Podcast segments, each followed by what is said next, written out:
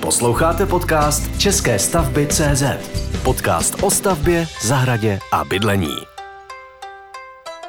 Vítejte u dalšího dílu našeho podcastu České stavby CZ, kde se dnes ponoříme do světa inovativního a dynamického bydlení, a to konkrétně do tématu modulárních domů. Modulární domy představují revoluci v oblasti architektury a bydlení a nabízejí nám způsob, jakým můžeme přehodnotit a přizpůsobit naše domovy tak, aby lépe vyhovovaly našim potřebám a životnímu stylu. A v dnešním dílu budeme proskoumávat různé aspekty modulárního bydlení, od toho, co modulární domy vlastně jsou, přes jejich vývoj a kde všude se dají využít. Zjistíme, jaké výhody a výzvy sebou modulární stavby nesou a budeme se zabývat také tím, pro koho mohou být vhodné. A já už eh, ve studiu vítám mého dnešního hosta, kterým je Honza Bednář ze společnosti Easy Home Solutions SRO, která se výstavbou modulových staveb zabývá už od roku 2013 a v současné době dokáže uspokojit zájemce o jakýkoliv rozměr jejich nového domu.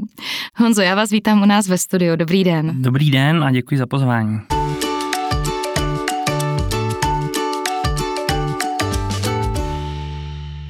Honzo, ještě než začneme s tím konkrétním tématem, které nás dneska bude provázet, a to je téma těch modulových staveb. Když jsem se totiž připravovala na ten dnešní díl, tak mě zaujalo, že kromě toho, že dokážete vyrobit a dodat tedy jakýkoliv rozměr toho modulového domu, k čemuž se ještě dostaneme, eh, tak dokážete klientům pomoci i s prodejem stávající nemovitosti.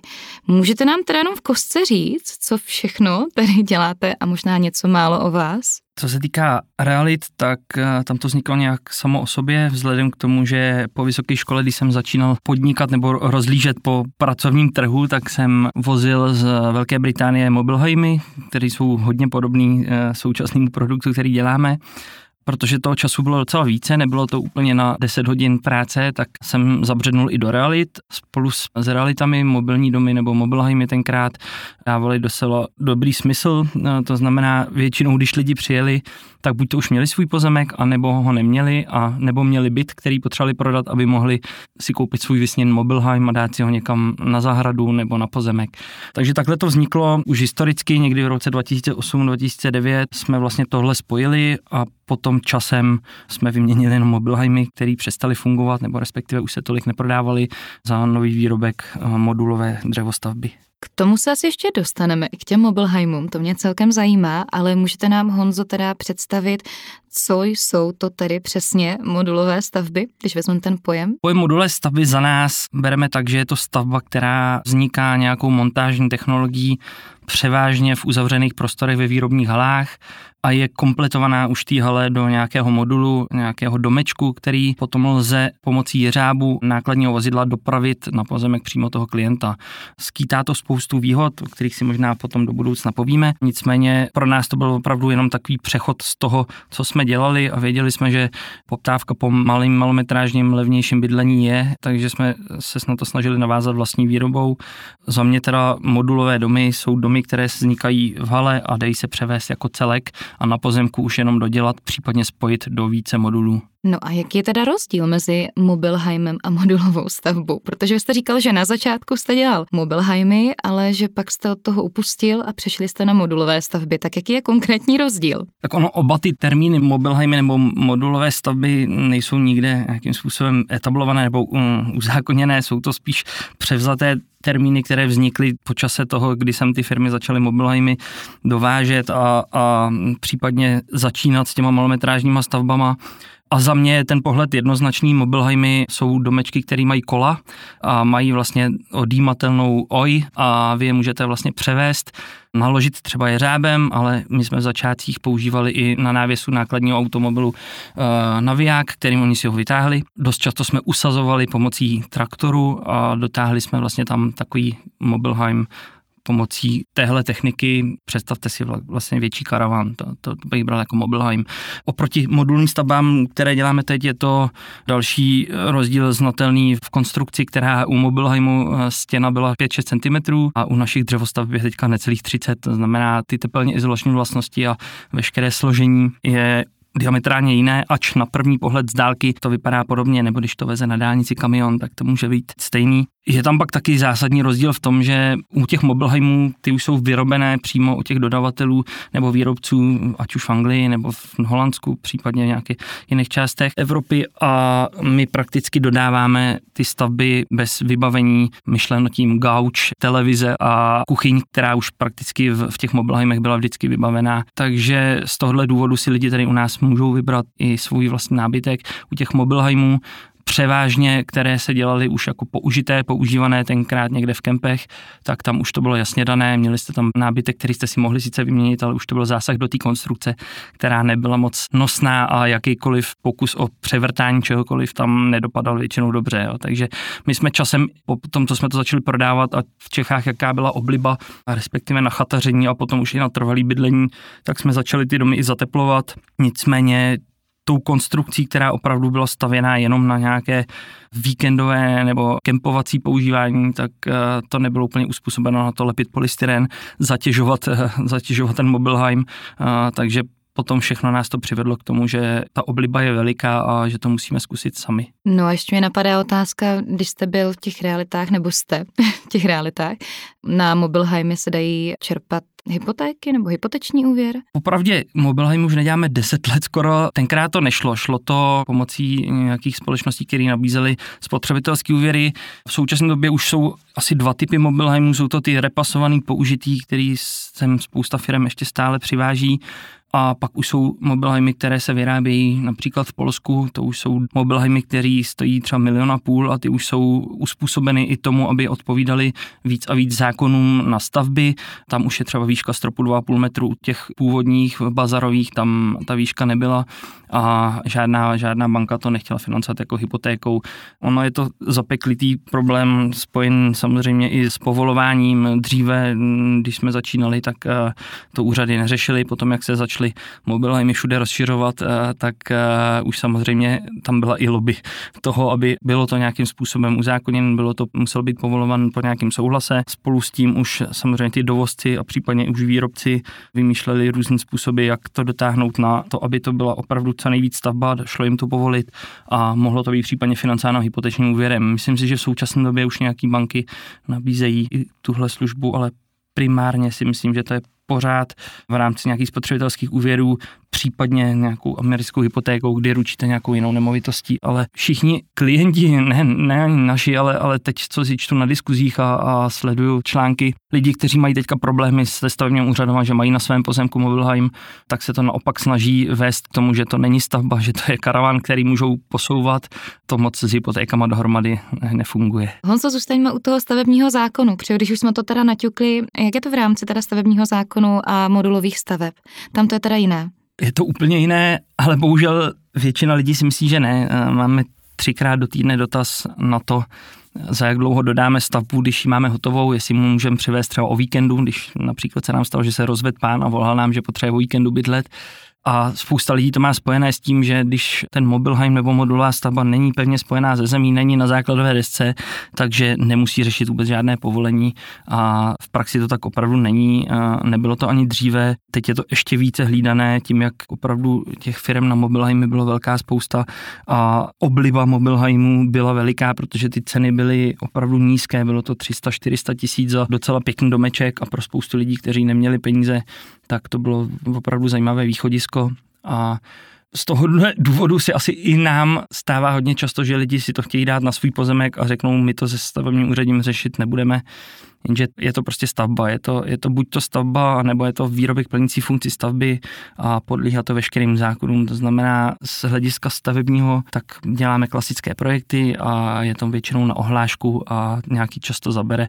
A samozřejmě musíte stavit tam, kde je to možné. Jo. Jednu výjimku, kde je to do 25 metrů ten domeček a je to na pozemku, kde už nějaká stavba pro trvalé bydlení je a dodržíte určité podmínky, například vzdálenost od sousedních pozemků, tak si tam ten domeček usadit můžete, nicméně do 25 metrů my máme jeden typový dům a je to opravdu maličké. Je to tak jako, kdyby tam přespali hosti, kteří přijedou, nebo použít to jako zahradní domek a tak. Jo. Takže, to jsem chtěla říct, ano. primárně, primárně je to opravdu klasická stavba, ač eh, je převozitelná, v Evropě všude běžná před rokem a něco nám to úřady zkomplikovaly, kdy vlastně my jsme prodávali nejčastěji domečky okolo 50-60 metrů čtverečních a brali jsme to opravdu jako easy, že, že to chceme, aby ty domy byly dostupné, neměli jsme tam ani takové marže, chtěli jsme, aby opravdu to, na to dosáhli i lidi, kteří ty peníze nemají. Při koupi pozemku, koupi toho našeho domečku dost často u větších měst byly levněji než v bytě na panelákovém sídlišti což spolu s tou přidanou hodnotou té zahrady a, a s novostavbou je absolutní výhoda takže spousta lidí to tak využívala a bohužel změnilo se to, že z nějakého nařízení Evropské unie se muselo hodně víc začlenit obnovitelné zdroje a nad 50 metrů čtverečních musíte splnit nějaké požadavky eh, pro energetický štítek. Všechny tyhle domečky, ať už měly 50,01 zastavěnou plochu, tak se museli osazovat eh, nějakýma technologiemi jako teplní čerpadlo, podlahy vytápění, rekuperace a zdražovalo se to těm lidem o 300-400 tisíc korun a to při ceně, kdy ten domeček stál třeba milion 200, milion 300 je opravdu znatelný rozdíl protože my jsme dost často s klientama řešili i, že si nepřiplatí 2000 korun za lepší sprchový kout, protože opravdu ty peníze třeba neměli. Jo. Teď už je situace trošku jiná, už se dostáváme i ke klientům, kteří to opravdu berou jako plnohodnotné bydlení a mají na to dostatek peněz a mají takovou tu finanční gramotnost, že ví, že si musí nechat nějaký peníze navíc, aby si dodělali zahradu nebo cokoliv se může stát. Nicméně tenkrát jsme opravdu šli u spoustu lidí hodně na drc a tohle docela citelně zasáhlo do celkového toho prodeje těchto domečků 50-60 metrů čtverečních. My jsme na to reagovali, udělali jsme domečky 46 metrů, 47 metrů čtverečních, který to nemusí splnit, vejdou se do 50 metrů zastavené plochy a za mě z těch modulových staveb jsou teď asi nejprodávanější, protože opravdu v praxi ten rozdíl, jestli je to 51 metrů čtverečních nebo 49,9 nepoznáte, ale na peněžence je to třeba 300 tisíc korun. To jsem se chtěla právě zeptat, které typy těch domků jsou v dnešní době vlastně takové nejběžnější, nejzajímavější?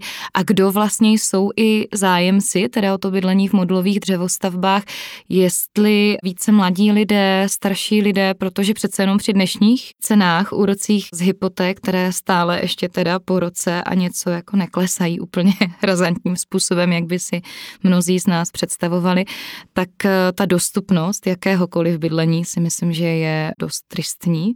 Tak jestli mi k tomu něco řeknete. Je to pravda. Když, když jsem mluvil o tom zdražení ze strany úřadů nebo z Evropské unie, tak to nebylo to jediné, bylo to zásadní těchto malých modulových staveb, ale celkově ve stavebnictví, jak všichni víme, tak eh, to šlo ráz na ráz hypotéky, inflace, eh, energie, takže opravdu ten prodej trošku klesnul oproti loňským rokům, nicméně je pořád spousta lidí, kteří bydlet potřebují a, a chtějí, a, nebo ty finance mají a mají, mají možnosti. A když bych měl říct nejprodávanější domečky, tak u nás je to asi opravdu z těch modulových staveb něco okolo těch 46 až 48 metrů čtverečních, kde pro spoustu lidí je to už třeba i pro rodinu nebo pro malou začínající rodinu východisko, než být, než být někde v tom panelákovém bytě. A naše případy nejčastější prodejů jsou dva. Buď to mají rodiče dům, kterém zůstanou a na pozemku postaví mladým mobilní dům nebo modulovou stavbu. Častější případ je ten, že ten dům nechají rodině nebo dětem a jdou bydlet do tohohle menšího domečku. Takže takhle prodáváme nejčastěji a je to nejčastější případ. Je to dáno tím, že ty lidi ten pozemek mají a nemusí už platit za pozemek, který v současné době opravdu je se nedá, nedá sehnat rozumně, takže, takže naši zájemci opravdu hodně pocházejí z rodinných kruhů, kde, kde zůstanou na tom jednom pozemku všichni dohromady, jenom, jenom si třeba prohodí ty velikosti domů.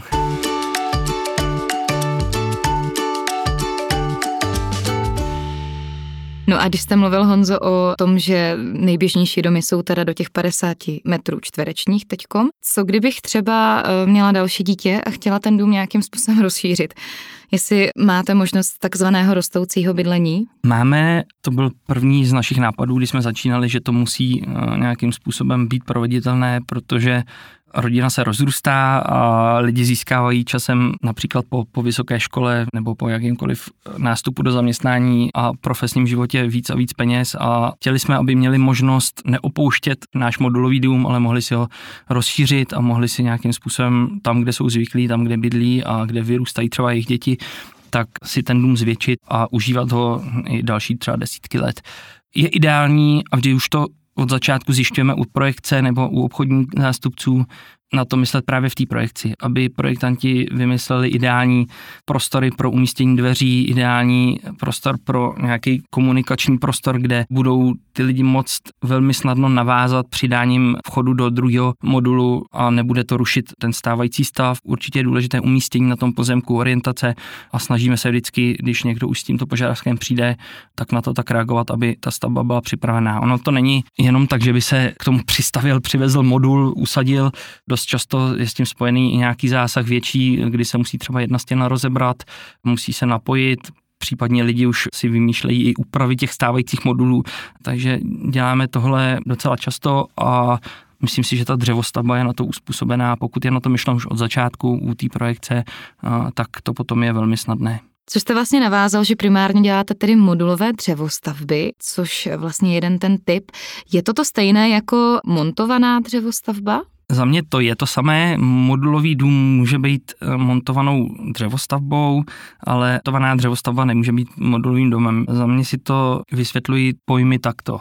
Modulový dům vzniká ve výrobní hale a celý se odváží na pozemek a tam se buď usadí a nebo dopojí další modul a vznikne z toho větší dům. Montovaná dřevostavba vzniká ve výrobní hale do fáze nějaké prefabrikace, maximálně do stěnových panelů a montáž, elektroinstalace, vodoinstalace a veškeré další věci jako střecha a fasáda Někdy i fasáda se převáží v panelech, ale zbytek se dělá na tom staveništi, to beru, to beru jako montovaný dům.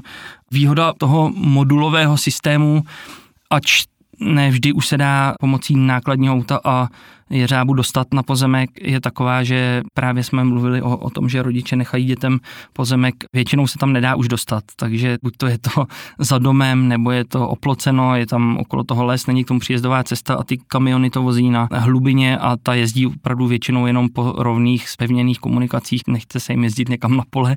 A v tomhle je výhoda i toho, že se dá ta dřevostavba udělat nejenom jako modulová, ale i montovaná, to znamená připravíme si na hale stěny a dostaneme se tam snáze než jeřábem, tak se tam dostaneme snáze nějakou dodávkou nebo, nebo autem s rukou, kde, kde na místě to zkompletujeme. Ta výstavba pak trvá něco déle, je to náchylnější na vlivy počasí, ne, nemůže nám do toho zapršet. Je to trošku nekomfortnější pro ty lidi, když už na tom pozemku ten některý dům mají, mají tam hezkou zahradu, ale bohužel prostě ne, ne ke všem pozemkům se dá s modulovou stavbou dostat. Takže děláte obě dvě varianty. Stavíme obě dvě ano. Což možná jste mě zase malinko předběhl, to byla jedna z mých dalších otázek. Jestli teda se dají ty modulové stavby postavit kdekoliv, v jakémkoliv terénu a na jakémkoliv podlaží. Vy už jste mi částečně trošku jakoby naznačil, ale jak je to třeba s tím podlažím? V současné době využíváme čtyři druhy založení staveb. Pro modulové stavby jsou nejčastější v Čechách ještě nemoc známé zemní vruty, což jsou ocelové vruty o velikosti například 2,5 metru, 3 metry, které se zavrtají pod tlakem do země a jsou připravené na usazení prakticky týžden. Ani moc tomu nevadí jakýkoliv terén. Oni, ty firmy, které vruty zhotovují, tak mají připraveno víc řešení, mají přístroj, který mu dělají takzvanou tahovou zkoušku, zjistí si, jaká je tam únosnost té půdy, jestli to není moc bahnité a případně na to reagují. Stává se nám jednou z 20 případů, že se musí vracet pro nějaké jiné vruty, že to podnebí je, je nebo pardon, podnebí, že to podloží není, není ideální. A další základy vhodné pro modulové stavby jsou betonové patky nebo betonové pasy a ve finále potom už jsme stavili modulovou stavbu i na základovou desku, což za mě je, dá se říct, zbytečnost, protože naše modulové stavby obsahují ocelový rám kvůli tomu převozu a ideálně to vychází právě na ty patky nebo vruty a je to třikrát, čtyřikrát levnější varianta. Pojďte mi teda Honzo říct, jaké teda typy konstrukcí vlastně používáte, stavba stěn, nějaké třeba i tepelně izolační vlastnosti, když jsme zabřeli do těch technologií, tak ať u toho trošku zůstaneme. Tak od začátku jsme používali trámkovou konstrukci, prvopočátcích opravdu jednoduchou, kdy jsme vlastně měli zateplení 6 cm polystyrenu a 10 cm vatou postupem času právě i kvůli teplně izolačním vlastnostem a náročnosti budov a jsme přešli na dva typy konstrukcí. U nás stále hlavní a převažující je takzvaně difuzně uzavřená stavba, kde si představte nosnou konstrukci z konstrukčních hranolů, vyplněnou vatou, zevnitř opláštěnou sádrokartonem a mezi tím potaženou vlastně folí, která je parozábranou zvenku stužujícím materiálem OSB deskama a na to osazen polystyrenem a fasádním systémem. To je taková nejčastější konstrukce i u těch všech typů modulových staveb, ale rok od roku častěji se setkáváme i s firmami, které se snaží stavět z jiných materiálů. My jsme eh, na růstající požadavky klientů udělali i druhý typ konstrukce, takzvaně difuzně otevřenou, eh, kde jsou prakticky ty stávající izolace eh, nahrazeny dřevovláknitými izolacemi, deskami a je odstraněna ta parozábrana a pro spoustu lidí se to zdá být takový jako modernější bydlení a víc ekologičtější a časem myslím si, že bude eh, ten podíl možná i vyrovnaný, teďka pořád převažují třeba v 90% difuzně uzavřený systém. Co se týká potom těch typelně izolačních vlastností, tak si myslím, že jsou hodně na dobré úrovni. Dostáváme se na Ačko, Bčko eh, v energetických štících. Eh, do Bčka už se právě nad těch 50 metrů musíme dostat vždycky. Je s tím vlastně spojeno spousta těch technologií, které tam musí být. My jsme v prvopočátcích stavěli jenom na elektrické přímotopy. Časem jsme eh, nahradili elektrické přímotopy pro lidi, kteří si chtěli připlatit eh, okolo 30-40 tisíc podlahovým vytápěním, protože u těch modulových staveb i přímotopy na stěnách zaberou dost prostoru, který potřebujete na umístění nějaké skříně nebo, nebo stolu.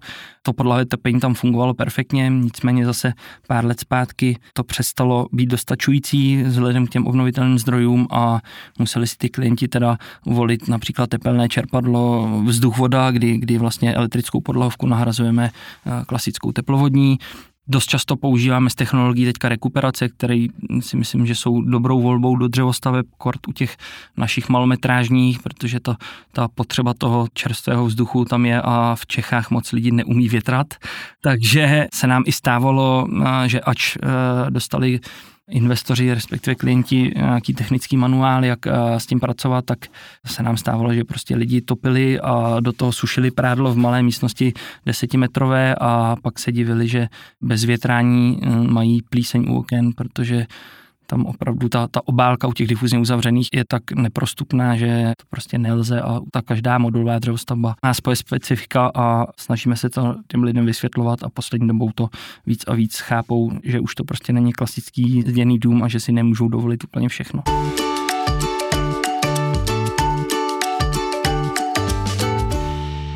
Na téma rekuperace jsme tady už eh, jeden podcast měli, takže si myslím, že posluchači asi o tom to ví a já se jenom zeptám, teďkom to mají asi klienti trošku jednodušší v rámci těch dotací, které teďkom se spustily na obnovitelné zdroje, že už mají možnost teda získat i nějaké finanční prostředky k těmto základním vlastně standardům už v dnešní době v těch domech. Snažíme se je k tomu vést, každému z klientů to nabízíme, protože ta dřevostavba, pokud chtějí jít cestou dotací, tak je opravdu kvalitnější. Ty rekuperace a předokenní stínění různé technologie opravdu ten dům zkvalitňují a pokud ti lidé mají prostor na to do začátku zainvestovat trošku víc peněz, tak se jim to brzo vrátí a máme šikovného energetického poradce, který nás prakticky s těmi klienty provede celým tím procesem a, a funguje to dobře, takže, takže určitě ano a doporučujem to všem. Ohledně těch financí, Honzo, jak je to v rámci ceny u modulových domů? Jsou takzvanou vlastně levnější variantou třeba klasické dřevostavby,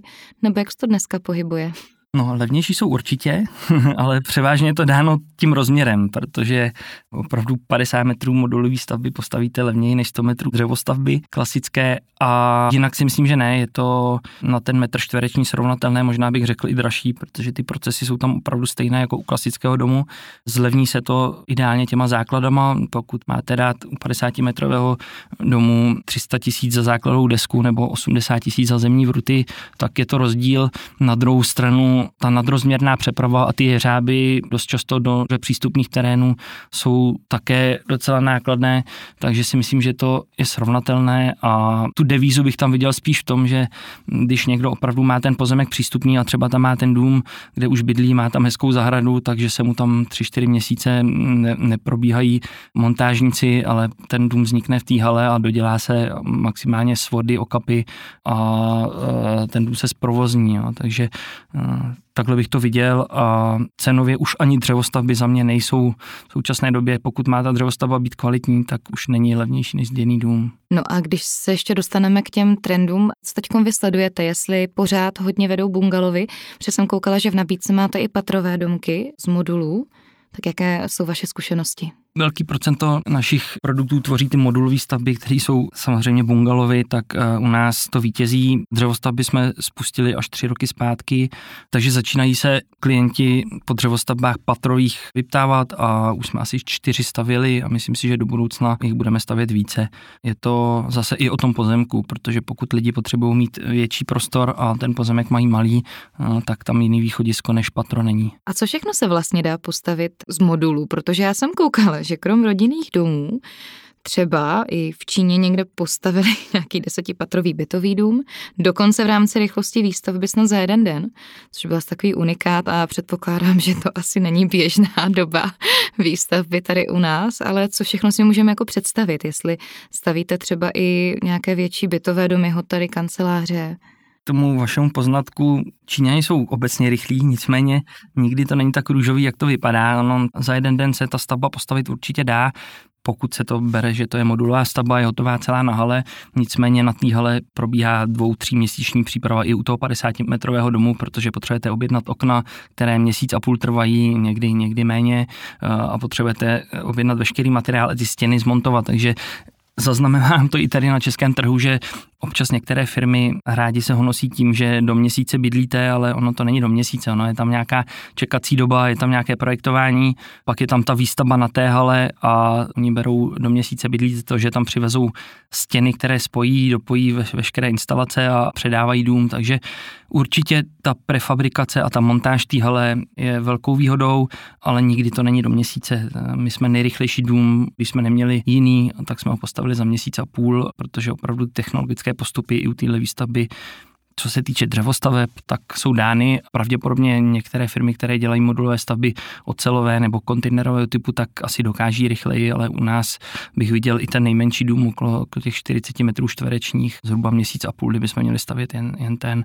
A to už mluvím o tom, že už máme dodaná okna a, a už máme materiál, který někdy a i v minulosti to tak hodně bylo, někdy prostě nebyl dostatečný v krámech a u dodavatelů, čekalo se na to, takže v ideálním případě měsíc a půl je za mě, za mě asi taková nejmenší doba, kdy, kdy je potřeba to stavět. No a děláte jen takzvané stavby vlastně na klíč, anebo je třeba i možnost vlastního dokončení? My se vždycky od začátku už u projektantů bavíme s klientama o tom, jakou mají představu. Snažíme se primárně dělat domy na klíč, protože víme, že potom si můžeme za vším stát, máme na všechno pro klienty záruku a dokážeme vlastně celý ten dům v současné době dodat na klíč. Nicméně jsou zákazníci a případně rodiny, které chtějí mermomocí něco si udělat sami, eh, mají svého podláře, mají svého člověka, který dělá fasády, takže od začátku vlastně už je to tak nastavené, ať už v rozpočtu, nebo i v projekci, eh, že víme, že například skončíme hrubou stavbou vevnitř a, a klienti si dodělají eh, koupelny, obklady, dlažby, podlahy a dveře. A nebo naopak, že, že jim doděláme kompletní vnitřky a, a zvenku, že mají například strýčka který dělá fasády, že jim to dodělá, takže, takže tak. Když to vezmu z druhé strany, nějaké nadstandardy klientské úpravy na míru, když vyloženě chci něco jinak, když chci lepší podlahu, chci něco netradičního do toho domu, jste schopni víc stříct? Samozřejmě my nemáme jasně dané standardy, například, že by klienti měli danou bílou dlažbu, bílé obklady. Máme výběr u našich dodavatelů eh, do nějaké určité cenové hranice a klienti si tam dost často vyberou, ale jsou i tací, kteří rádi si připlatí a mají neomezenou možnost, záleží na jejich financích. To znamená, dost často jsme, jsme dělali i dlaždičky, které byly pětkrát dražší než u předchozího domu, protože tomu klientovi se to líbilo. Stejně tak interiérové dveře. Nejčastěji se s tím asi setkáváme u podlah, kdy tam si lidi rádi připlatí za nějakou hezčí kvalitní podlahu a ve spojení s třeba s interiérovými dveřmi, aby jim to ladilo Pak dost často ty příplatky bývají zvenku, to znamená nějaké obkladové materiály, sibirský modřín, cebonitové desky, cetris. Je to opravdu na lidech, co si zvolí a od začátku to s nima komunikujeme. Máme takzvaný formulář technických specifikací, kde obchodní zástupce, potažmo projektant to s klientama všechno projde a oni potom se rozutečou k těm dodavatelům, vyberou si ve spolupráci s nimi to, co se jim opravdu nejvíc líbí a pak nám to pošlou. Zadáme si to do systému a objednáváme to, co chtějí. Na konci ve vyučtování potom si lidi připlatí to, co si vybrali oproti standardům. Takže vlastně dá se i z modulu postavit nějaká luxusní stavba uvozovka, když to tak řeknu. Určitě dá a je to právě dáno zejména těma zařizovacíma předmětama, který si vyberou.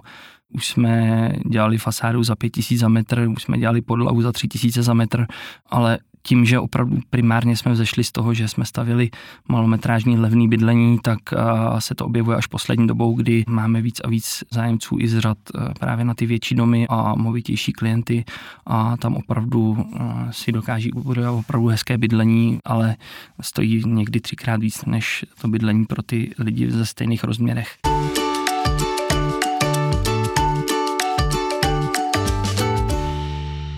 Jaký je váš největší teda eh, dům metráží modulový? Z těch modulových zatím máme 115 metrů čtverečních, vycházejících z modulových domů. Nicméně ten už není převozitelný, je poskládan ze dvou modulů, ale musí se stavět na místě, protože ta šíře je přes 5 metrů a na tu nadrozměrnou přepravu můžeme mít do 4,5 metrů. A, takže když bych měl mluvit konkrétně o těch našich typových domech, tak největší máme 48 plus 40, to znamená 12x4 plus 10x4 a je to velice příjemný půdorys. A myslím si, že už pro i menší rodinu bezproblémový. Do budoucna plánujeme i z těch modulových staveb rozšířit ty moduly tak, aby to bylo třeba okolo 120 metrů čtverečních a máme i vidinu toho, že budeme chtít ty moduly stavět nad sebe, různě kombinovat, takže to je, to je všechno budoucnu. To je rozhodně zajímavá budoucnost. Honzo, jedna z takových posledních otázek, protože my jsme teď tady skoro 40 minut řešili v podstatě samé výhody. Existují i nějaké nevýhody modulových staveb? Určitě existují eh, a myslím si, že nejvíc je to dáno samozřejmě tou malometrážností, kde nemáte moc místa pro nějaké svoje osobní věci, nebo například lyže, kola a ty běžné věci, které eh, v rodinném domě dokážete dát buď to do garáže nebo do nějaké technické místnosti a i běžný uložený prostor prostě v těch malých domečkách do 50 metrů není, takže tohle bych viděl jako největší nevýhodu, ač si s tím už šikovný projektant dokáže poradit a jsou už na trhu i, i modulové nábytky, které dokáží ten prostor hodně zvýhodnit, ale za mě je tohle asi jedna z největších nevýhod. No Honzo, a co se u vás teď vlastně chystá, když se bavíme o té budoucnosti? tak co plánujete vlastně do budoucna? Těch plánů máme spousty. Zmínil bych asi to, že jsme začali vlastně kupovat vlastní pozemky a stavět si takové menší developerské projekty, většinou do maximálně do čtyř domů. S tím je spojeno i to, že jsme zakoupili programy. Přijali jsme architekta, který umí dělat vizualizace, umí dělat virtuální realitu, umí v tom programu umí udělat to, že, že uh, lidi, kteří budou sedět u nás v kanceláři, tak se projdou prakticky celým tím domem, ať už pomocí nějakých prokliků na, na počítači nebo i po nasazení brýlí na virtuální realitu, opravdu je to, je to zajímavé.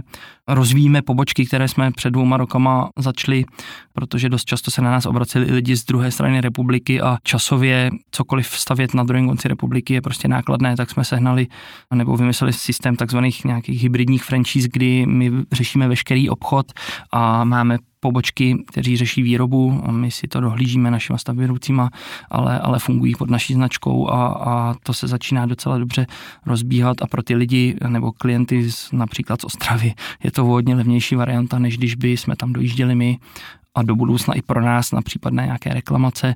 Ten čas strávený na cestách je opravdu, opravdu veliký. Velmi zajímavě se nám rozjel Rakousko, kde už máme svůj vzorový dům, právě taky modulovou stavbu a máme tam velmi šikovného obchodního zástupce, který je rodilý Rakušan a žije trvale v Čechách, takže i ta jazyková bariéra tam není a dokážeme jednat s klienty v Rakousku stejně jako s rodilým mluvčí a ty ceny, které tam jsou, jsou pořád o něco levnější než, než ty místní firmy a v současné době nás nejvíc vytěžuje projekt právě pro Rakousko, kde pro jednu developerskou společnost stavíme 45 modulových staveb k jednomu volnočasovému areálu a oni těch areálů mají více a do budoucna na tom chtějí spolupracovat. Takže pokud se to povede, tak bychom měli těch modulových staveb do Rakouska odvážet více a více. Takže taková expanze de facto rodilé české firmy z Plzně, což tady možná nezaznělo, že jste z Plzně, směrem do Rakouska.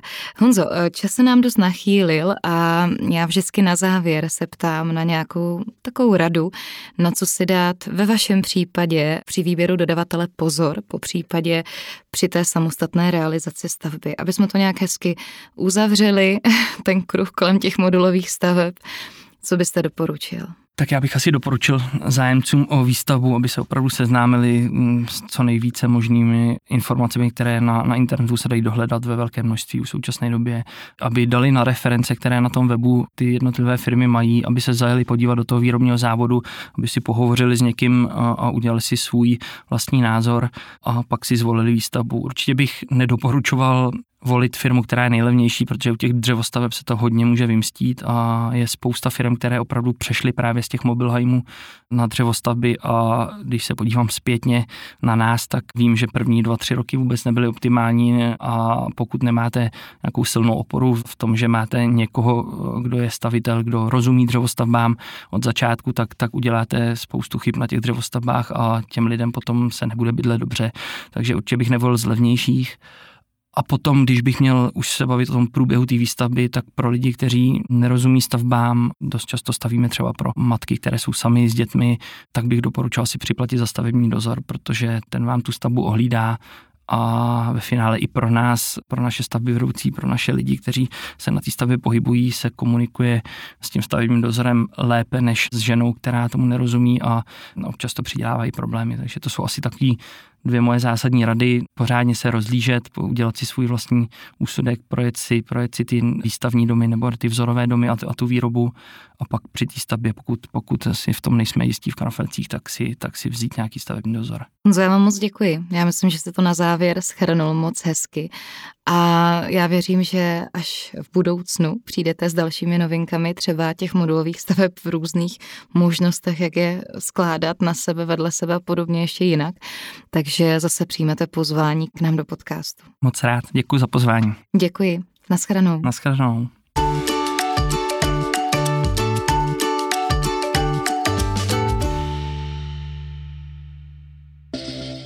České stavby CZ